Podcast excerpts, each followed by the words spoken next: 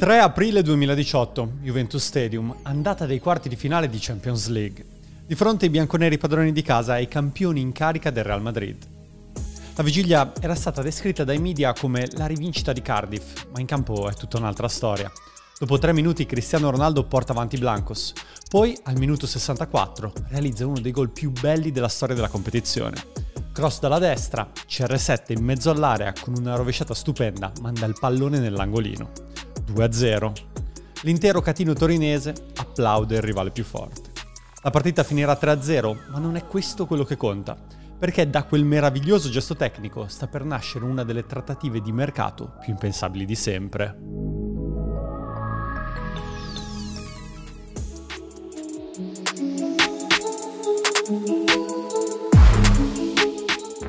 Quando le due squadre si ritrovano contro per il match di ritorno al Bernabeu, nessuno può intuire che nelle ore precedenti alla gara sia avvenuto un incontro misterioso e segreto.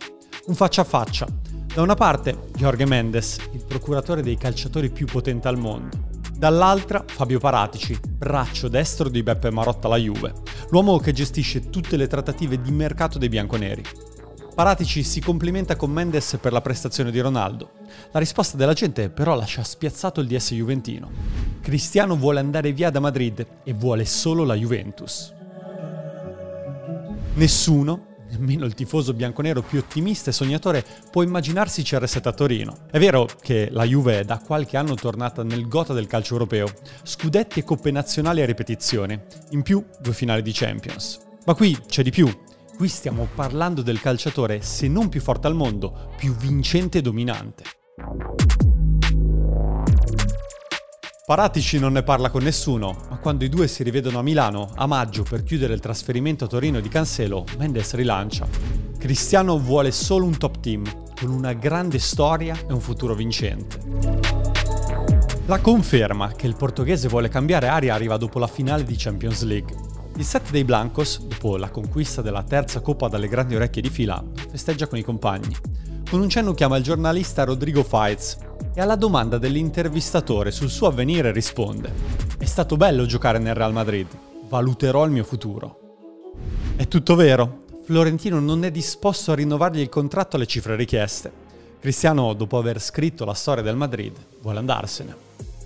Paratici inizia a muoversi, sa che per rilanciare la squadra, a fine ciclo dopo sette scudetti consecutivi, ci vuole un grande shock. Tempo dopo, in un'intervista alla Gazzetta dello Sport, dichiarerà che l'obiettivo numero uno era Mauro Icardi dell'Inter, ma l'occasione Ronaldo è troppo grossa. Andrea Agnelli prima crede si tratti di uno scherzo, poi numeri alla mano dà il suo ok e a questo punto, a mondiale in corso, parte la trattativa vera e propria.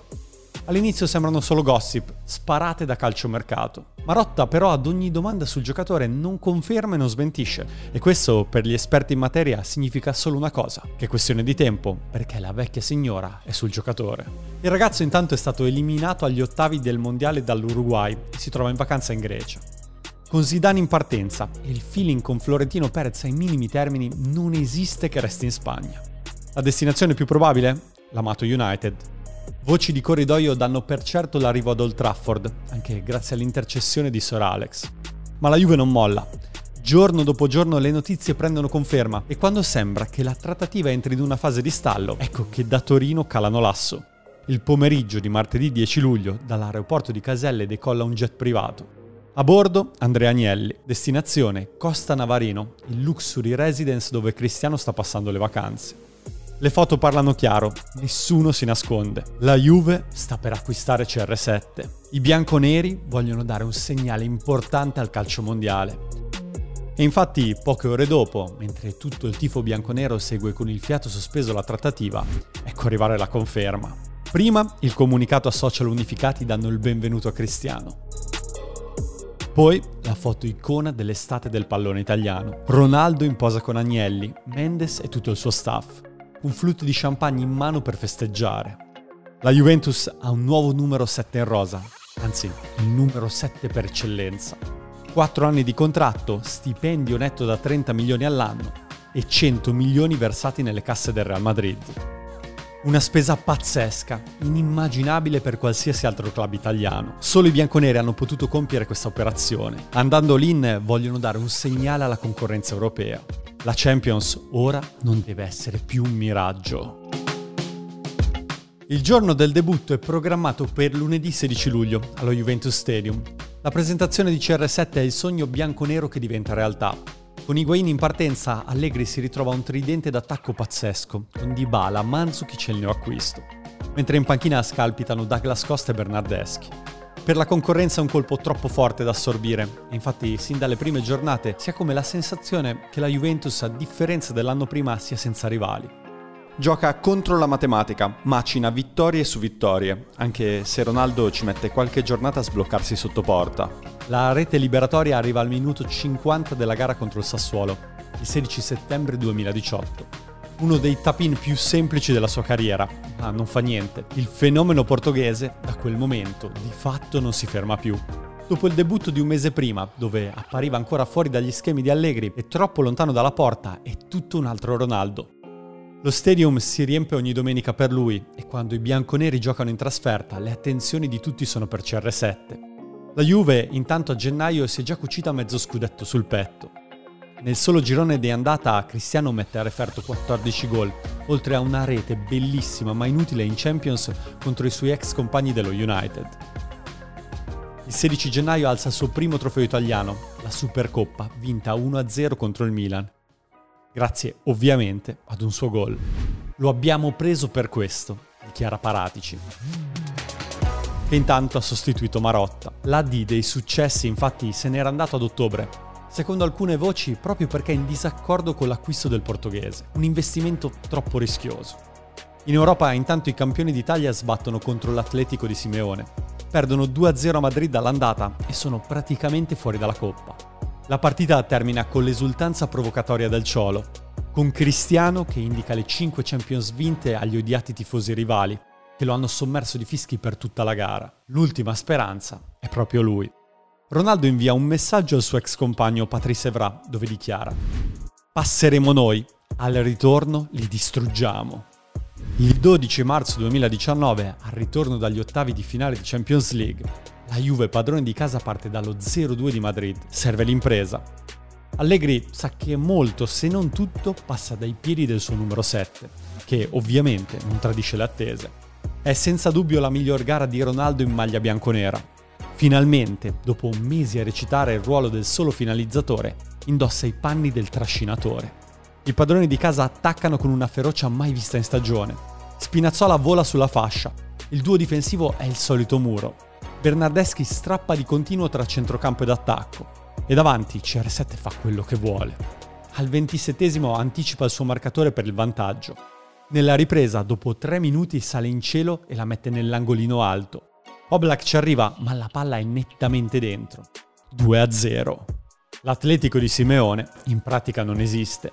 Ken si divora il gol qualificazione, poi a 5 dalla fine Bernardeschi si fa metà campo da solo e viene steso in area. Calcio di rigore. Ovviamente sul dischetto si presenta Cristiano e ovviamente non sbaglia. 3-0 ed esultanza provocatoria contro il Ciolo e i tifosi rivali. Un risultato che vuol dire non solo qualificazione ai quarti, ma immensa prova di forza della squadra di Allegri. Il problema è che la Juventus si ferma quella sera.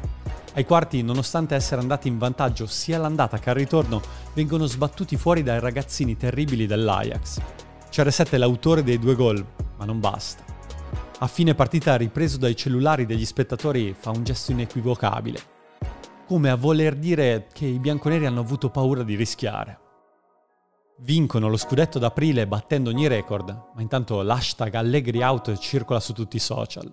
La società esonera Max e chiama in panchina l'ex grande nemico, Maurizio Sarri. All'inizio sembra l'avvio di un nuovo ciclo, con la stella portoghese al centro del progetto. A conti fatti, si rivelerà l'inizio del declino della storia d'amore tra Ronaldo e la vecchia signora. Il rapporto tra il mister di Figline e l'ambiente non decolla, incomprensioni, gioco che latita, polemiche. Quel progetto di bel calcio a due tocchi che si vede solo a sprazzi. I bianconeri dominano, seppur con qualche passo falso in campionato, ma l'impressione è che il ciclo sia agli sgoccioli. Cristiano segna raffica e per gran parte del torneo si gioca il titolo di capocannoniere con Immobile. Ma dentro di lui qualcosa non gira. In mezzo le solite voci di mercato, Il punto più basso del suo triennio a Torino si raggiunge la sera del 10 novembre 2019. Allo stadium arriva il Milan. La gara è bloccata sul pari quando il mister juventino decide di sostituire proprio l'ex Real. Entra Di Bala, che segnerà una stupenda rete che deciderà il match. Ma intanto Cristiano al momento del cambio, invece di sedersi in panchina, fila dritto verso gli spogliatoi. Nelle interviste post gara si è Sarri che la dirigenza si affrettano a spiegare che era tutto concordato, che il ragazzo era infortunato, che aveva il volo per Lisbona.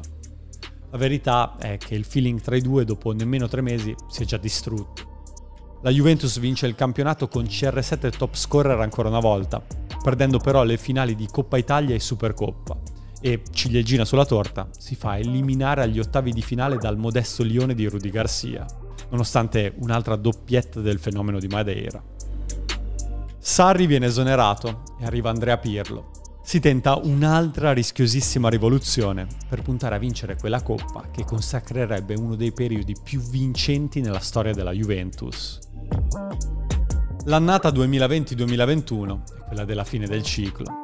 Dopo nove scudetti consecutivi, un'epoca irripetibile, la Juventus abdica al trono di campione d'Italia la famosa costruzione dal basso di Pirlo non funziona.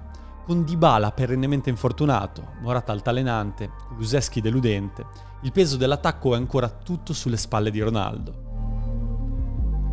Il ragazzo, complice anche uno stop per Covid, inizia stentando, poi decolla e non smette più di segnare. Ovviamente, quando c'è da mettere la firma a una gara decisiva, lui c'è. Per esempio, nei due rigori con i quali permette alla Juve di espugnare il Camp Nou e di passare come prima il girone di Champions. O la rete mischia che porta in vantaggio i torinesi nella Supercoppa, vinta 2-0. E poi la doppietta a San Siro nella semifinale di Coppa Italia contro l'Inter. Sono le ultime perle del campione lusitano a Torino. In campionato arrivano quarti per un soffio, vincono la quattordicesima Coppa Nazionale, ma in Europa vanno incontro ad un altro disastro. Fuori in maniera incredibile contro il Porto. Nella gara di ritorno allo stadium, in molti addossano le colpe del secondo gol dei biancoblù anche a Ronaldo, colpevole di essere saltato in barriera mentre i suoi compagni rimanevano fermi. L'ambiente inizia a rumoreggiare. Gioca da solo, avulso alla squadra, non aiuta i compagni, si lamenta sempre. Lui risponde con il titolo di capocannoniere della Serie A, che tanto basta per mandare i suoi in Champions League. Non per salvare Pirlo dall'esonero. Già, perché nell'estate 2021 alla Continassa torna Max Allegri. Nell'ambiente si parla dell'addio del portoghese. Tra i due si racconta non corresse buon sangue. All'epoca dell'esonero del Livornese si vociferava che la conferma di Ronaldo fosse stato un problema. Nella conferenza stampa di presentazione Max dice le cose in chiaro. Da Cristiano mi aspetto tanto come giocatore e come uomo squadra, anche accettando alcune mie decisioni. Per l'intera estate il tormentone CR7 resta sulle pagine dei giornali. Alla fine sembra che il numero 7 decida di rimanere, tant'è vero che secondo gli esperti di mercato la Juve decide di non acquistare Dingeco. Alla prima di campionato si siede incredibilmente in panchina. Entra pochi minuti dalla fine, segna il gol vittoria, annullato per qualche millimetro, e chiude dentro lo stadio Friuli di Udine la sua esperienza alla Juventus. Già, perché a Torino non vuole rimanere vuole il trasferimento a tutti i costi. Torna per 28 milioni allo United, al suo primo e forse unico amore. Lascia la vecchia signora dopo aver vinto due scudetti, due supercoppe e una Coppa Italia, segnando 101 gol in 134 presenze, senza però essere riuscito a conquistare la Champions. Quella coppa che mancava da tanto, troppo tempo, quella coppa che lui desiderava e che probabilmente lo avrebbe consacrato come il più forte di sempre. I tempi dei bagni di folla Vinovo, della sensazione di invincibilità della Juve, ora sembrano lontani. Si è provato ad analizzare in tutti i modi cosa non ha funzionato. Qualcuno ha dato le colpe alla Juventus, incapace di costruire una squadra all'altezza intorno a CR7. Altri invece hanno indicato il portoghese come il responsabile. Quello che è certo è che Cristiano non si è mai inserito veramente nel campionato italiano, nella cultura del paese, distante dall'approccio dei grandi campioni che hanno militato nella Serie A. Leonardo Bonucci è arrivato a definirlo un grande errore. Averlo in squadra ci ha fatto rilassare. Pensavamo che avrebbe risolto tutto sempre lui, che non avremmo mai perso una gara. Cristiano Ronaldo nella ultracentenaria storia bianconera è già una pagina del passato. Tre anni di gol e trionfi senza mai dare la sensazione di mettersi a disposizione della squadra. I giocatori passano, la Juventus resta, ha dichiarato Allegri alla sua partenza. E se il ragazzo è ormai lontano a correre sul prato dell'Old Trafford, il peso economico del suo triennio si fa ancora sentire nelle casse bianconere. Perché forse, ripensando a quell'estate di tre anni fa, l'Olin della Juventus su uno dei più forti giocatori di sempre è stato il primo passo verso la fine di un ciclo di vittorie che sembrava non terminare mai.